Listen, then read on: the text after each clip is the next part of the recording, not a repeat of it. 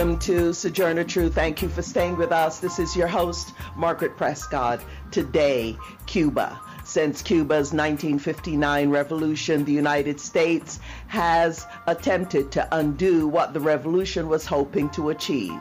The U.S. tried invasion, economic boycotts, several assassination attempts of Fidel Castro, and propaganda. Now, thousands of protesters have hit the streets in Cuba. What's going on? This, at the same time as turmoil in Haiti following the assassination of Haiti's U.S.-backed President Jovenel Moise. Here's what President Biden had to say about both Cuba and Haiti. The Cuban people demanding their freedom from an authoritarian regime. And I don't think we've seen anything like this protest in a long, long time, if quite frankly ever. The United States stands firmly with the people of Cuba as they assert their universal rights. And we call on the government of Cuba to refrain from violence and their attempts to silence the voice of the people of Cuba. And we're also closely following the developments in Haiti in the wake of the horrific assassination of the president that recently took place. The people of Haiti deserve peace and security, and Haiti's political leaders need to come together for the good of their country. Over the weekend, I dispatched a high-level expert delegation to assess the situation and to determine where the United States can offer our support. And finally, as a close neighbor and friend of the people of both Cuba and Haiti, the United States stands ready to continue to provide assistance. And our guest on Cuba is Laura Carlson. And voting rights, even as Democratic legislators flee Texas to avoid allowing yet another attempt to pass a voter suppression law. They travel to Washington, D.C., they say, to pressure the Biden administration to do more to protect voting rights. This was part of the context in which President Biden gave a speech on voting rights in Philadelphia on Tuesday, July 13th. But did he go far enough? Our guest is voting rights campaigner Barbara Arnwine. And migrants are on hunger strike in Belgium. Benoit Martin of Payday Men's Network fills us in on what's going on and also our weekly Earth Minute.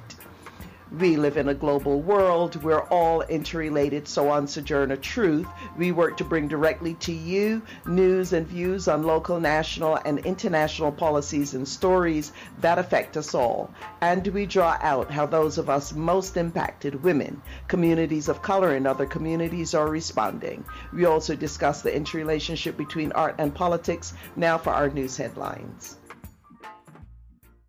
I'm Max Springle with these headlines. President Biden will meet with Senate Democrats today to discuss a $3.5 trillion 10-year budget agreement that Democrats reached among themselves Tuesday. The budget would fund climate change, health care, and family service programs sought by President Biden. Senate Majority Leader Chuck Schumer of New York told reporters the plan comes close to President Biden's spending proposal. The budget resolution with instructions will be $3.5 trillion. You add that to the $600 billion in the bipartisan plan, you get to 4-1, which is very, very close to what President Biden asked us for. The proposal still needs buy-in from progressives and other factions of the Democratic caucus, and Republicans are expected to reject the proposal. The number of new COVID-19 cases per day in the U.S. has doubled over the past 3 weeks, driven by the fast-spreading Delta variant, lagging vaccination rates, and 4th of July gatherings. Confirmed infections climbed to an average of about 23,600 a day on Monday, up from 11,300 on June 23rd. That's according to Johns Hopkins University data. And all but two states, Maine and South Dakota, reported that case numbers have gone up over the past 2 weeks. At the same time, parts of the country are running up against deep vaccine resistance, while the highly contagious mutant version of the coronavirus that was first detected in India is accounting for an ever larger share of infections. Nationally, 55.6% of all Americans have received at least one COVID-19 shot, according to the Centers for Disease Control and Prevention. The five states with the biggest two-week jump in cases per capita all had lower vaccination rates. They include Missouri, Arkansas, Nevada, Louisiana, and Utah. President Biden made the case for preserving voting rights on moral grounds in an address Tuesday in Philadelphia. Biden has come under pressure from voting rights advocates and other Democrats to take stronger action as Republican-controlled states pass a series of laws limiting ballot access. Christopher Martinez reports. Biden blasted the so-called big lie that claims Donald Trump won the 2020 election, and he had harsh words for the wave of Republican-backed state election measures that have been proposed since the 2020 election and then President Donald Trump's loss at the polls. This year alone, 17 states have enacted, not just proposed, but enacted, 28 new laws to make it harder for Americans to vote. Not to mention, and catch this, nearly 400 additional bills Republican members of the state legislatures are trying to pass. The 21st century Jim Crow assault is real. He called on Congress to pass a pair of voting rights bills, the For the People Act and the John Lewis Voting Rights Advancement Act, and he promised to sign both. But both measures face a filibuster in the Senate, where they would need at least 10 Republican votes to succeed. Reporting for Pacifica Radio News KPFA, I'm Christopher Martinez. London's mayor wants people riding public transport in the city to keep wearing masks even after legal COVID-19 restrictions are lifted in Britain on July 19th. That could mean enforcement officers would be able to deny access or eject passengers not wearing masks while using the underground or city buses. More from Feature Story News' Benji Hyer in London. Face masks have been compulsory on public transport across England for the past year. Those laws will next week be replaced with government guidance, which will simply advise passengers to wear masks in crowded places. London, though, is the first English city to insist on face coverings beyond the end of lockdown, regardless of how busy the service is. Mayor Sadiq Khan explains he doesn't want to put transport users at risk, with the virus still spreading and cases on the rise. If you use one of our services, and you refuse to put a mask on and aren't exempt, you could be asked to leave. Benji Hyer, London. A new report shows that the COVID-19 pandemic may have contributed to eating disorders and other mental health issues. More from Public News Services' Diane Bernard. An American Psychological Association report found more than 60% of adults experienced weight gain or weight loss during the pandemic. Connie Subchak, body image expert and author of the book Embody, says the pandemic confirmed just how harmful stress is to the human body. And while making changes in eating and exercise habits, she says folks need to take a gentle approach with themselves and be less judgmental. It's really important to be kind and gentle with our bodies and recognize and honor that they helped us survive when so many people didn't. I'm Diane Bernard. And I'm Max Springle. You're listening to Sojourner Truth on Pacifica Radio. And this is Margaret Prescod, host of Sojourner Truth. Since Cuba's 1959 revolution led by Fidel Castro and Ernesto Che Guevara, the United States has tried its best to assassinate both leaders and overthrow its popularly supported leftist government. Although Che was killed in 1967, Fidel survived numerous assassination attempts and died of natural causes in 2016. And despite ongoing attempts to destabilize and isolate Cuba, its government and economic system, they are still holding on. Nevertheless, over the years, and it is to be expected in every country, there have been dissidents, there have been protests and protesters against the Cuban government, particularly its socialist makeup. According to the United Nations, the unjust U.S. blockade on Cuba has cost the country's economy $130 billion over nearly 6 decades. The UN has adopted a non-binding resolution calling for an end to the blockade, with overwhelming support every year since 1992, with Israel and the United States maintaining support for the U.S. blockade. Former President Barack Obama attempted to end key parts of the blockade, but Congress did not allow it. Despite this, he re-established relations with Cuba, eased the travel ban on the country, permitted U.S. banks to open accredited accounts in Cuban banks, removed Cuba as a so-named quote-unquote state sponsor of terror, and met with former Cuban President Raul Castro on a trip to Cuba. President Obama and Michelle Obama, you may remember the family, did visit Cuba.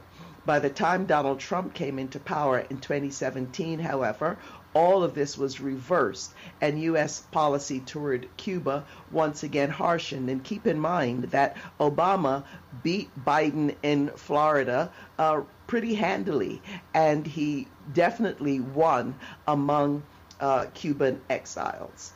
Today, the U.S. supports dissidents in Cuba by providing funds for anti-government activists and media organizations. So let's go to a clip now from BBC and their take on what's happening in Cuba. Let's move on now, because the Cuban authorities have taken a hard line after the biggest anti-government demonstrations in 30 years. After thousands took to the streets in the capital Havana and other cities across the country, police used pepper spray and beat some of the protesters. The crowds are unhappy with food shortages, high prices, and the authorities' handling of the COVID pandemic. Well, Cubans have been angered by the collapse of the economy. Last year, Cuba's state-controlled economy shrank by 11%. Now, that's its worst decline in almost 3 decades. It's been pretty hard hit by the pandemic too. And, of course, those US sanctions imposed by the Trump administration. More than 200 new sanctions were imposed on the island's economy during Trump's tenure. And the Biden administration, well, they haven't lifted any of them. Protesters are also angry at a shortage of vaccines, as the country reports a record of nearly 7,000 daily infections and 47 deaths on Sunday alone. That's twice as many as the previous week. Tanya Dendrinos sent this report. Chanting for freedom. Not a cry often heard in Havana. Cubans took to the streets in what the opposition has called the biggest anti-government protests in almost 3 decades. State security beat me and my daughter. They beat us because we were walking down the street. We are here because of the repression against the people. They are starving us to death. Havana is collapsing. We have no house, we have nothing. But they have money to build hotels, and they have us starving. Demonstrations were also held in Florida, where the Cuban exile community showed its solidarity. Cuba's president has blamed the United States for the unrest, laying down a threat for anti-government protesters. We came here to show, together with the revolutionaries of this town, that here the street belongs to the revolutionaries. No worm or mercenary will claim the streets, and if they provoke us, without violating their constitutional rights, we will confront them. Words spurring on supporters of the communist government. All righty, and there you hear some of the sound from the protests in Cuba, and you also heard that protesters spoke out against reported shortages of food and medicine, as well as the government's response to the ongoing COVID pandemic. They also spoke out against what they describe as government censorship and mismanagement of the economy. So just sorting and helping us to sort out what's really happening, what's going on the ground. I'd like to welcome Laura Carlson, director of the Americas program and works with Just Associates, an international feminist organization. She's based in Mexico City, a regular contributor to America's Updater, Foreign Policy in Focus, Counterpunch, and several Spanish language publications. She's also a television host and commentator on globalization, the drug war, immigration, and gender issues for various international news outlets, and she's a regular on our weekly roundtable. So, Laura Carlson, we are glad you're able to join us today. Thank you.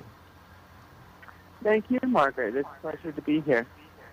Okay, so Laura Carlson, I mean, given the decades of the economic boycott of Cuba orchestrated by the United States, should one be surprised that there is now economic hardship? I mean, a lot of people think it's amazing that Cuba has continued as it has, given that level of pressure coming from the United States. Laura Carlson.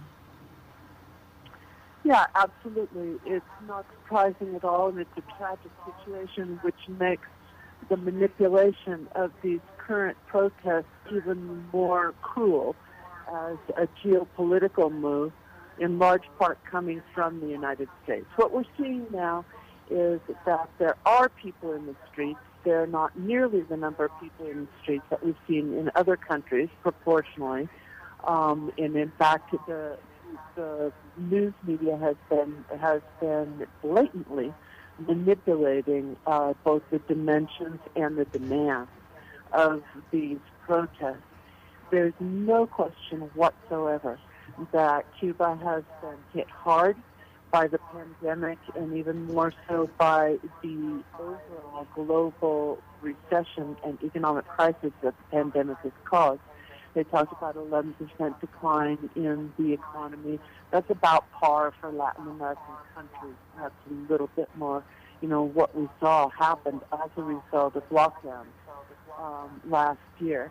And in the context of these sanctions, the drastic sanctions that are not only from the United States, but as we know, they involve sanctions against other countries that would do business with Cuba as well, which is probably an extra-legal extension of U.S. power, according to international law.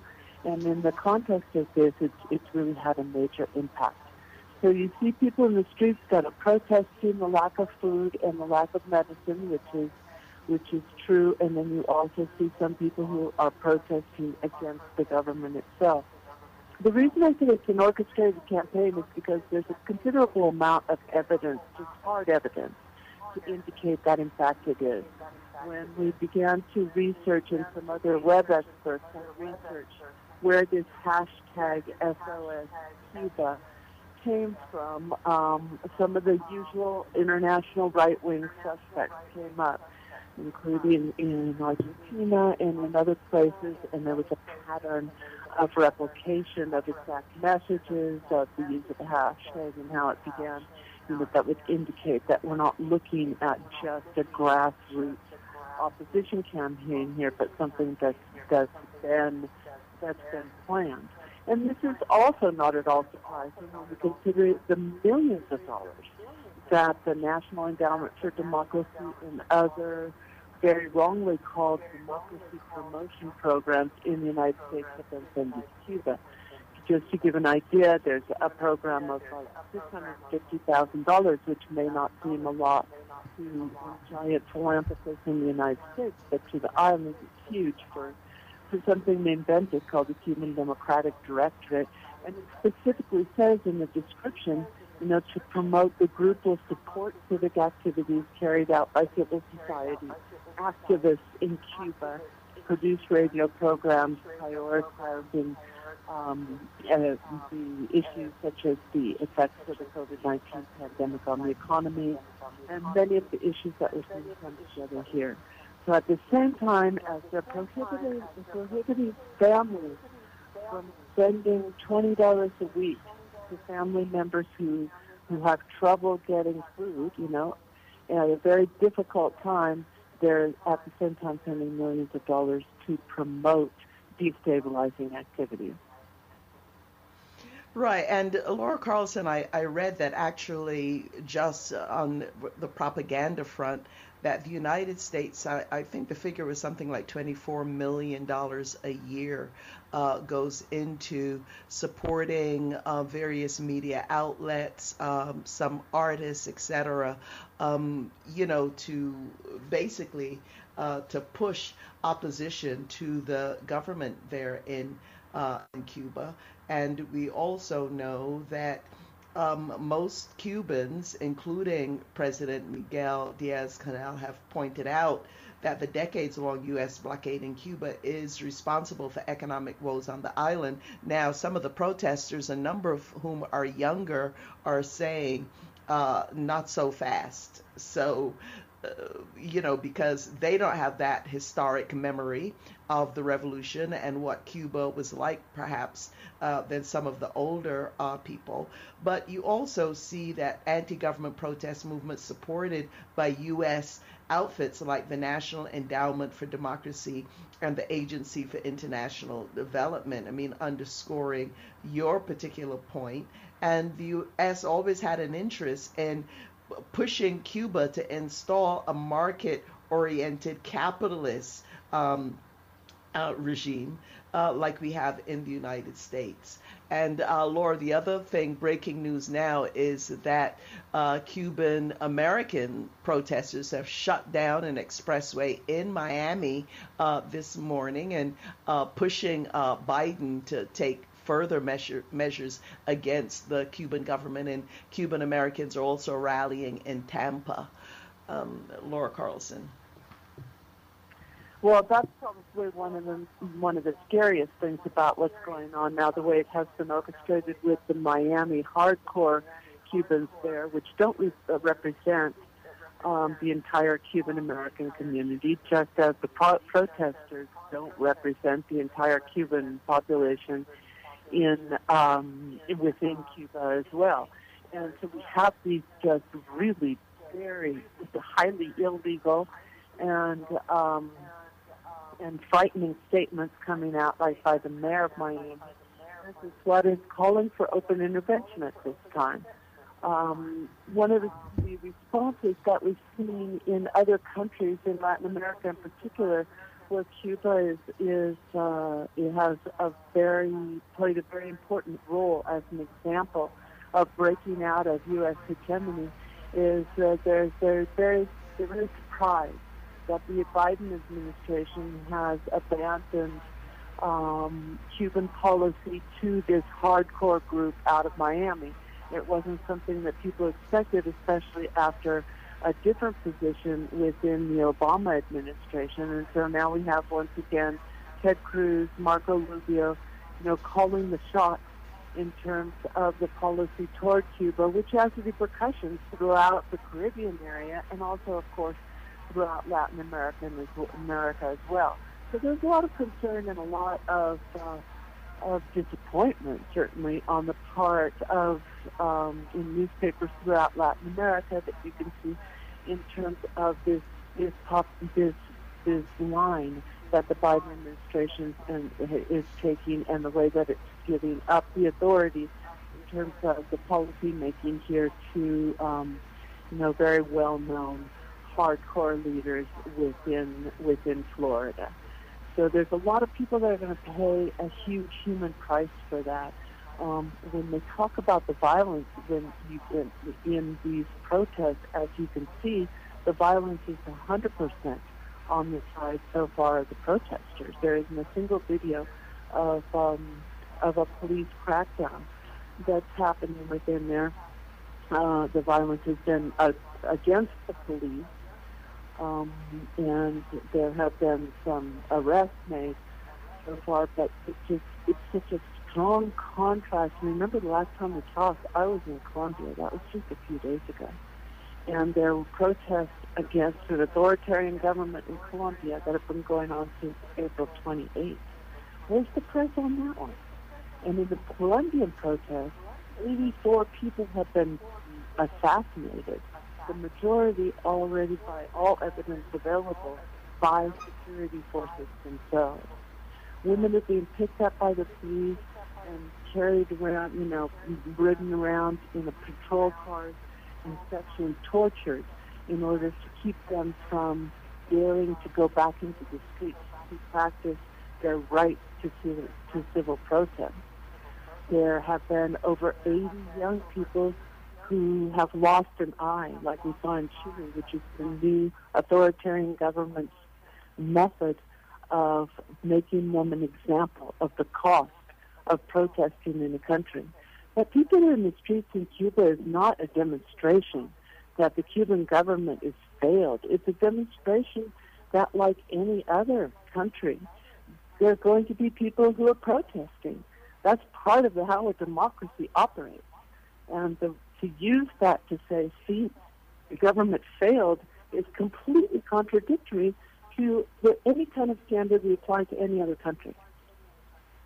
Yes, and including the United States. I'm so glad you brought out the example of Colombia. And it was only recently that the Caribbean region, in fact, most of the world, yet again called for an end of this kind of economic pressure, because it was pretty much Trump and some of his predecessors, Republican predecessors, saying that what we have to do with Cuba is to starve people out.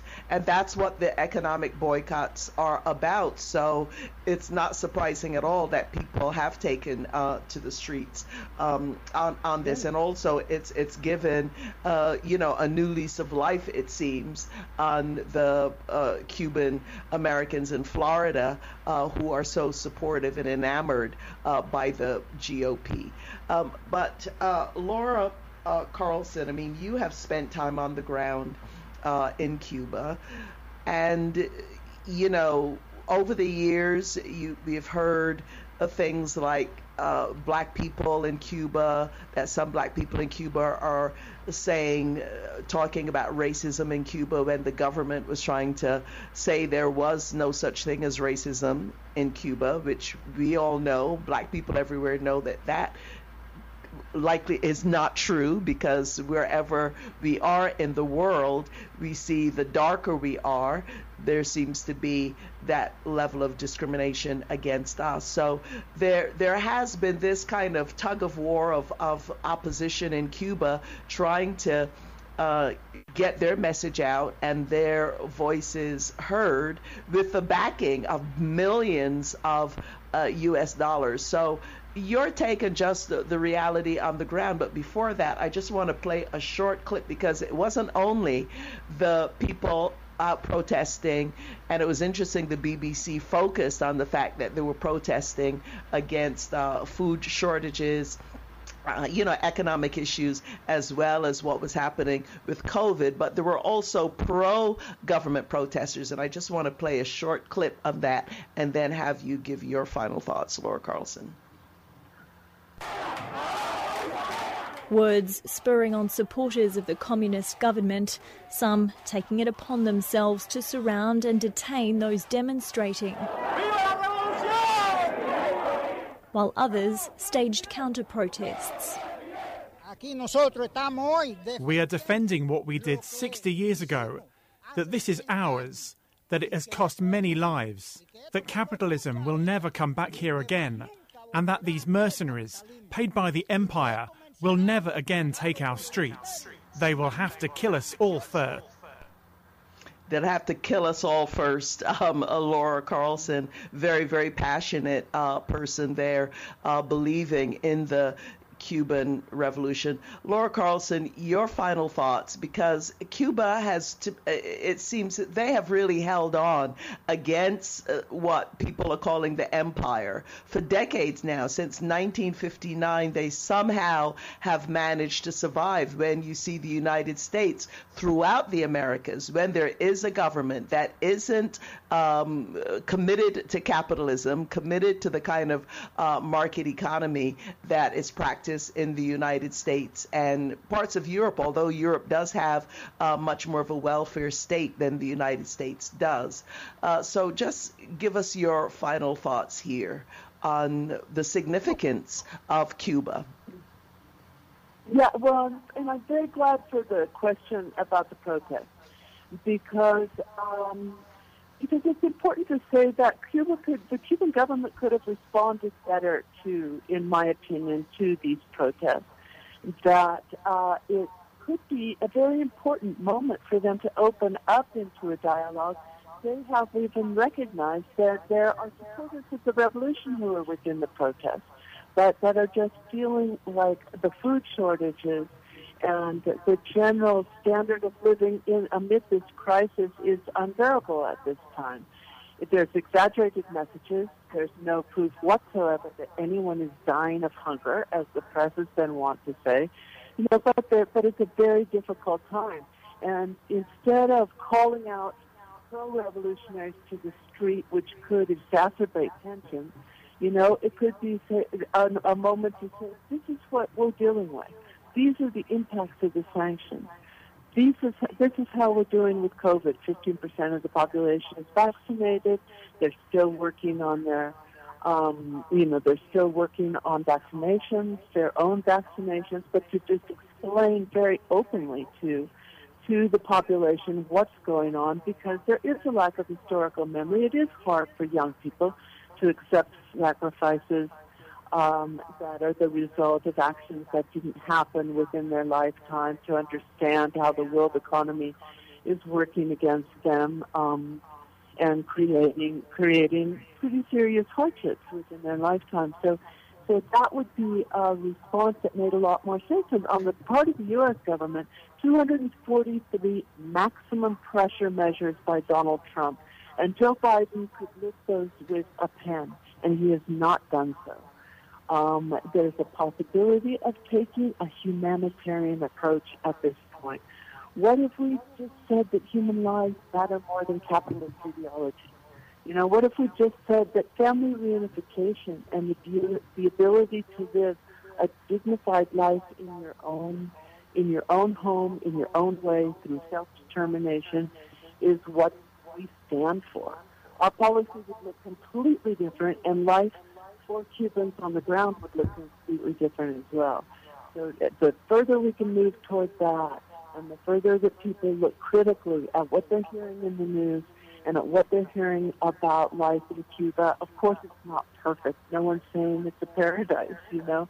We know there's racism, we know there's sexism, we know there's significant advances in human development and human that are recognized worldwide. There's just no point in the persecution that's gone on now for years since the revolution, and that's really damaged so many lives. Right. Well, thank you so much, Laura Carlson, shedding some light for us on what's going on. And for those of us in the Caribbean region, of course, I hail from the Caribbean region, and also on the continent of Africa, there is such a different image of Cuba than we hear in the United States. Cuba is known for all of its assistance to the Caribbean region as well as the continent. So, Laura Carlson, thank you so much for joining us. Thank you. Thank you. We're going to take a short station break, and coming up, our weekly Earth Watch, Biden's speech and the latest on voting rights, and what's going on in Belgium with migrants on a hunger strike.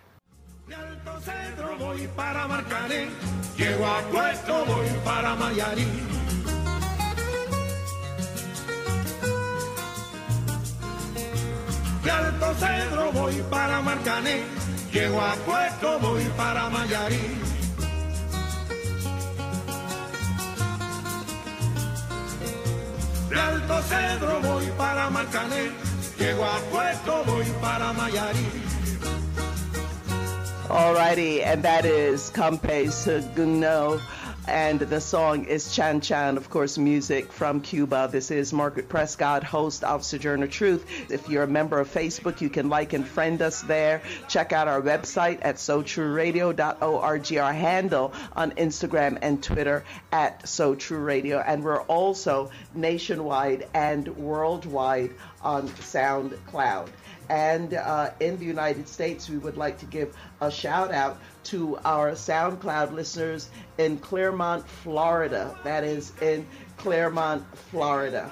And internationally, we would like to give a shout out to our SoundCloud listeners in France. And we are now going to go to our weekly Earth Minute. And then Barbara Arnwine, waiting to speak with us.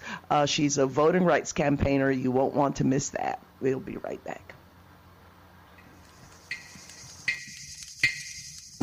A record-breaking heat wave struck the United States Pacific Northwest last week, resulting in nearly 200 deaths. In Oregon, health authorities reported 116 deaths, while Washington State reported 78. This area, known for its mostly moderate climate, is experiencing record temperatures as evidenced by climate change. Western Canada also felt the effects of this heat wave, reporting as many as 500 deaths and sparking wildfires in the province. According to The Guardian, the fresh data on fatalities comes as a new analysis found that the deadly heat wave would have been virtually impossible without human-caused climate change, which added several extra degrees to scorching record temperatures. The evidence is clear that dramatic weather events, major flooding, and historic forest fires are the result of climate change. For the Earth Minute and the Sojourner Truth Show, this is Teresa Church from Global Justice Ecology Project. And this is Margaret Prescod, host of Sojourner Truth.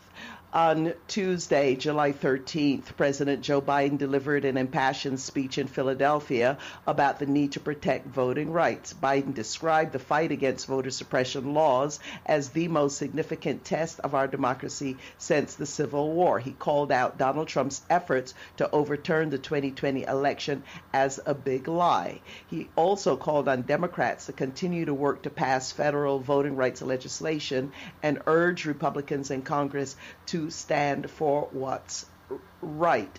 Now, this after Biden has been coming under tremendous pressure from civil rights leaders and black communities across the country saying, hey, you guys are not, the Biden administration, not doing enough to ensure voting rights. Let us go to a clip now from CBS on this. This is the strongest language yet from the president about what he calls an assault on democracy. And while he said that he'll do all he can to fight it, he stopped short of calling for filibuster reform. President Biden went to the historic place where the U.S. Constitution was signed to push for the sanctity of the ballot box. There's an unfolding assault taking place in America today, an attempt to suppress and subvert the right to vote and fair and free elections. His speech comes as a handful of mostly Republican-led states have passed restrictive voting measures, and less than 2 weeks after the U.S. Supreme Court upheld two Arizona voting rules. One of those rules bans third-party collection of mail-in ballots, and the other allows election workers to discard ballots cast in the wrong precinct. The 21st century Jim Crow assault is real, and we're going to challenge it vigorously. President Biden has thrown his support behind two voting rights bills.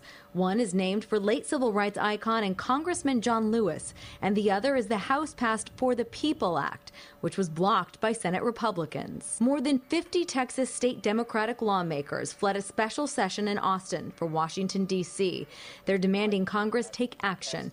It is the second time this year they've walked out to stop their Republican-led state legislature from passing new voting measures that include adding ID requirements for mail-in ballots and giving more powers to partisan poll watchers. Texas Democrats will use everything in our power to fight back. I think it's pretty obvious that this is nothing more than a political stunt. Texas GOP Senator John Cornyn blasted the move, and Governor Greg Abbott has threatened to have them arrested and brought back to the State House when they return. And the White House says Vice President Kamala Harris will meet this week with the Texas legislators who fled the state. Last week, she announced the Democratic National Committee will add $25 million to its existing efforts to register and turn out voters. All righty, and I'd now like to welcome our guest, Barbara Arnwine. We'd like to welcome her again to Sojourner Truth, veteran civil rights and human rights leader and advocate, currently the president and founder of the Transformative Justice Coalition. For 26 years, she held it down as the executive director of the Lawyers Committee for Civil Rights. And I'd like to note that her replacement actually is now been named as part of the Biden team. Barbara Arnwine achieved national and international renown for her work on the 1991 Civil Rights Act, the creation of the 2011 voter suppression map of shame, and she continues in this vein doing tirelessly, it seems. It seems as though, Barbara Arnwine, practically every other time I talk with you, you either had just been arrested doing civil disobedience or planning on being arrested and doing civil disobedience. So we're glad that you have the time to be with us this morning and you're not in jail, Barbara, protesting this outrage of the taking away of the right to vote for so many of us. Barbara Arnwine, welcome. Thank you so much for having me. And yes, my next arrest is tomorrow. You see that? So we picked the right day then. But Barbara, now a big deal was made of this speech of Biden. You know that there was a meeting of civil rights leaders with him, and people really not happy at all, complaining that the Biden-Harris team is certainly not doing enough to make sure, to ensure the right to vote, especially following the most recent, the July 1st U.S. Supreme Court decision that basically gave red states a green light to further suppress voting rights. So your reaction to Biden's speech, any substance, you think? Well, I thought, yes, I thought there was it was well delivered, it was forceful. He did a good job of reciting, the historic barriers. He made a lot of promises as far as the Department of Justice redoubling the size of their voting rights division. He, I thought, did a good job of laying out the case of the evil of voter suppression. In fact, introducing the term of election subversion repeatedly throughout his speech, that he really did a good job of educating the American people about the issues regarding the counting of votes, how many of these evil voter suppression measures are designed to change who counts the votes, making the outcome very, very suspect. And I thought that he did a good job of talking about the suite of ways that we have to respond to this crisis, not only legislatively, but also in the courts, etc. And his democracy or autocracy point was well done. I thought he did a good job of also speaking to, have you no shame. That was, I think, one of the highlights of the speech. There were a lot of, good ones. However, beyond all of that, beyond the sound and the fury, there were some real misses, and I don't understand why. And I really felt it was kind of misplaced to be talking about creating a coalition of faith leaders, civil rights groups. We're already out there. We're already doing, amazing work. That's how 2020 happened, because we did all that work of reaching out to people, turning out 17 million more voters. I found that a little frustrating that was one of the ending points. I thought that was a nullity. But there were other things that I just thought were missing, Margaret, and I'm very perplexed as to why they were missing. Yeah, and I mean, what a lot of people are scratching their heads on it. I mean, considering it was really black women's vote in a lot of ways that gave that win to Biden and Clyburn. I'm wondering what you thought, because he put forward a proposal that seemed to be a little bit of a compromise somehow to try to get something through Congress, without fully taking on the filibuster. And right now, it looks as though there is no room for either of these bills to move forward without something dramatic really happening. Barbara Arnwine. Right. I thought there was a number of things that were missing. I would say there were at least 5 key elements that were missing from his speech. One, he did not call for no August recess until these bills are passed. Why would we be talking about the Senate going on recess on August 9th if it hasn't done its job? He could have called for that. He could have also called, as many people have pointed out, for filibuster reform. He's not going to get any of this legislation without it. So you can't be saying to everybody that you want them to swim and there's no water around. He knows that he has to move to open up the ability to have these bills passed. They cannot pass without filibuster reform. Certainly, we did not hear him talk about his LBJ moment. You know, LBJ didn't just give a speech to the nation. LBJ didn't just introduce the 1965 Civil Rights Act, a Voting Rights Act in this case. We know that he actually had meeting upon meeting upon meetings. There's pictures of all these meetings he had with senators who he knew weren't wholeheartedly supporting the legislation or who were standing in the way.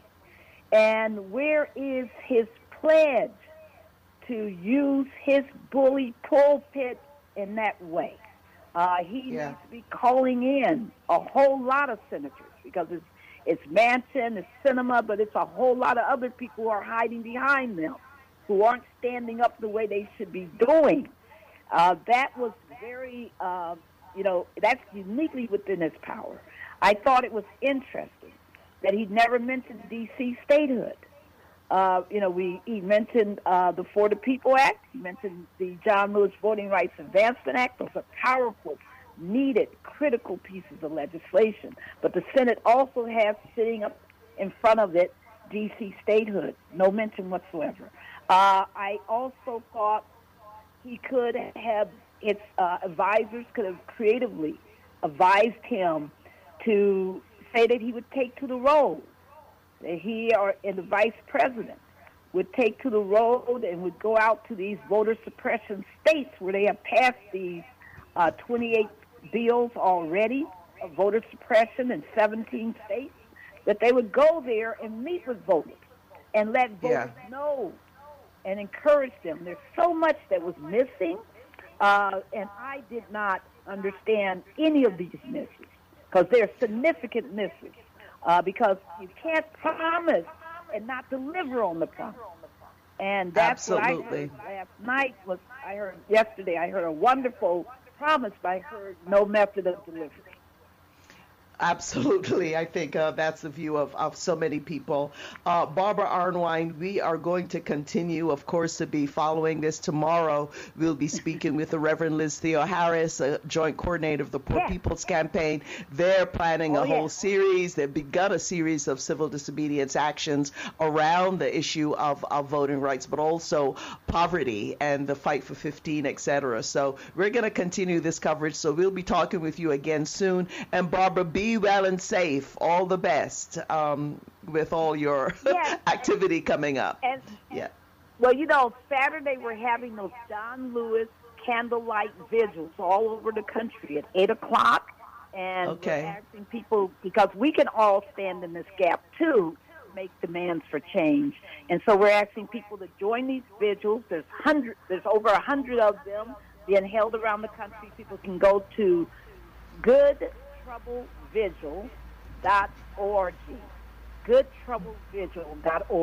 and find out where there's a vigil in your area, and you can join and help lead. We really must all be in this fight. Thank you so much. Thank you, Barbara. We'll post that information on our social media. All the best. Thank you for joining us. Alrighty, we are now going to wrap our show up with something that's not getting much media attention in the United States at all. We turn our attention to Belgium, of all places, where a hunger strike by hundreds of migrants living in Belgium, they refer to themselves as sans-papiers, without papers, or in the United States, what would be known as undocumented people. To fill us in on what's going on, I'd like to welcome Benoit Martin, member of Payday, a network of men working with the Global Women's Strike.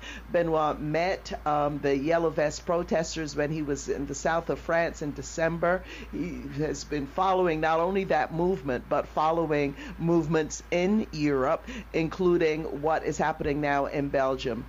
Benoit, thank you for joining us. Thank you, Margaret. Thank you. I'm very glad to be here. Yeah, so Benoit, fill us in on what is going on in Belgium. Well, as you said, there's been a hunger strike by about 450 undocumented migrants since 23rd of May. So we're talking about 50 days now. So it's quite serious in terms of risk that these people are ready to take. They have taken occupation in a church and also in two places in universities in Brussels since January. They want their paper, that is, they want to be able to live a normal life, as they put themselves. If you are undocumented, people have to be aware that you have access to no rights or no resources that citizens of the country you live in can enjoy. For example, the hunger strikers have disclosed the kind of job they have been doing and the kind of wages they have been receiving. A lot of the women, sans-papier, for example, who are doing cleaning, who are doing caregiving work, who are doing waitressing, they receive as little as $4 an hour, while the minimum wage in Belgium is about $11. So if you are undocumented, you cannot have access to all these protections that are available to others, including if you are raped, you can't really go to the police because you are always under threat of deportation. So you can't use these services. That's why, since the 23rd of May, they've taken this unprecedented collective action to be on hunger strike until the government give them their paper, or what they call regularization. And sadly, the government hasn't budged, despite the enormous support that the sans-papiers have received. Both in Belgium, there's been hundreds of organizations supporting them. There's been open letters signed by hundreds of academic and intellectual. We've seen now support action outside Belgium, in France, in Germany, in the UK where I'm based. People have been calling to contact the Belgian embassy to press them, because I have to tell you, Margaret, these people, these sans-papiers, are ready to go all the way. Many of them have said, we have no choice anymore. We rather die than live like we have been living for many years. A lot of them have been in Belgium for 10, 15 years in that kind of conditions. So this is quite a battle. It's becoming more international. I think the Washington Post and other outlets, I saw some of the press in the UK, mainstream press, that is started to talk about that. And we can see that the sans-papiers in Belgium are really struggling to all the migrants at the moment in putting their demand. And we've seen, particularly with the pandemic, a lot of migrants coming together, whether they're refugees or whether they're what is called economic migrants, or whether they're students, or even people who have been legally living in the country and who have lost their visa or who have finished their time, becoming then illegal as far as the government is concerned. So we've seen this coming together of these various strands of migrants demanding one thing: to have their paper, to have their status, to have a regularization that would give them the same rights and the same access to the same resources as everybody else. Yeah, and Benoit, tell us a bit about where these migrants hail from, all right? And because, you know, we have some of the press articles about so many migrants dying in, you know, the Mediterranean, other places, trying to flee the continent of Africa, West Africa, North Africa, to try to get into Europe, where they are not welcomed. So tell us a bit about where these migrants hail from. And I you're right, I read an article that some of the migrants are sewing their mouths shut so that they couldn't be force-fed as a way of ending this hunger strike. So this is very serious here. People really putting their lives on the line, protesting what back in the day people would call Fortress Europe, meaning Europe being very unwelcoming to migrants coming from the global south. And Belgium was a huge colonial power. Look at what Belgium did in the Congo, for example. So just your final thoughts, Benoit. Well, most of the, as you said, all of them really come from the global south, from Afghanistan, Pakistan, India, but also a lot from Africa, Algeria, Egypt, Tunisia, Morocco, Nigeria, and Ghana. So really people have, like it's been the whole history of migration, people are going where the wealth that they have produced has been stored, if you like, going back to the country of the north to find a better life for themselves and their children.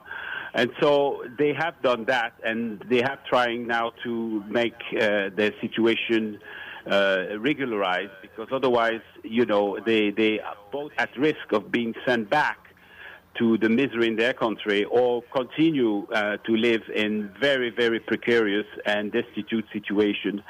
And I want to say one final thing, maybe. We, that is Payday, and also the women of color in the Global Women's Strike, we have made a call for people, wherever we are in the world, to contact the Belgium embassy to put pressure on them, because there's a lot of pressure going on inside Belgium, but that's quite important. It's very important, because Belgium, you know, this government, they are worried about one thing, is their international reputation. And we want to tell all the embassies that we are watching, whether we are in the United States, whether we are in the UK, in France, anywhere in the world. So we invite people to follow this call. You'll have the information on our website at Refusingtokill.net.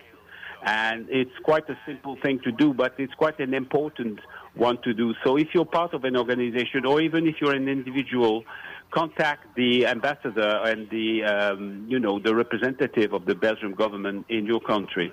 And I have to say one thing also. When we support migrants, we're not just doing them a favor. We're doing a favor to us all, to ourselves, because the reason employer, for example, are able to keep the wages low is because they know very well that they have migrants who are ready, as I said, to work for $4 an hour.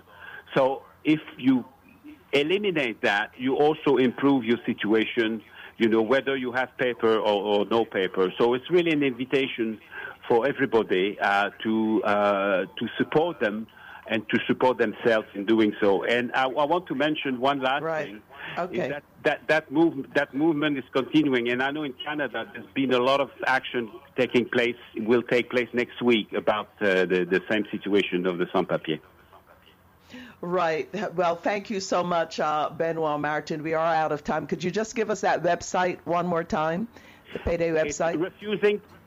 Refusingtokill.net. Refusingtokill.net.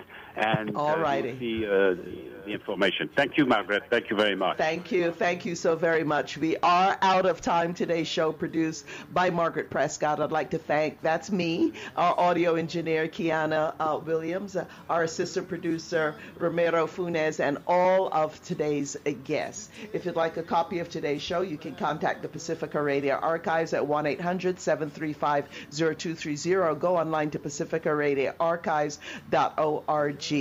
And thank you so very much for listening, and you all remember to please stay safe.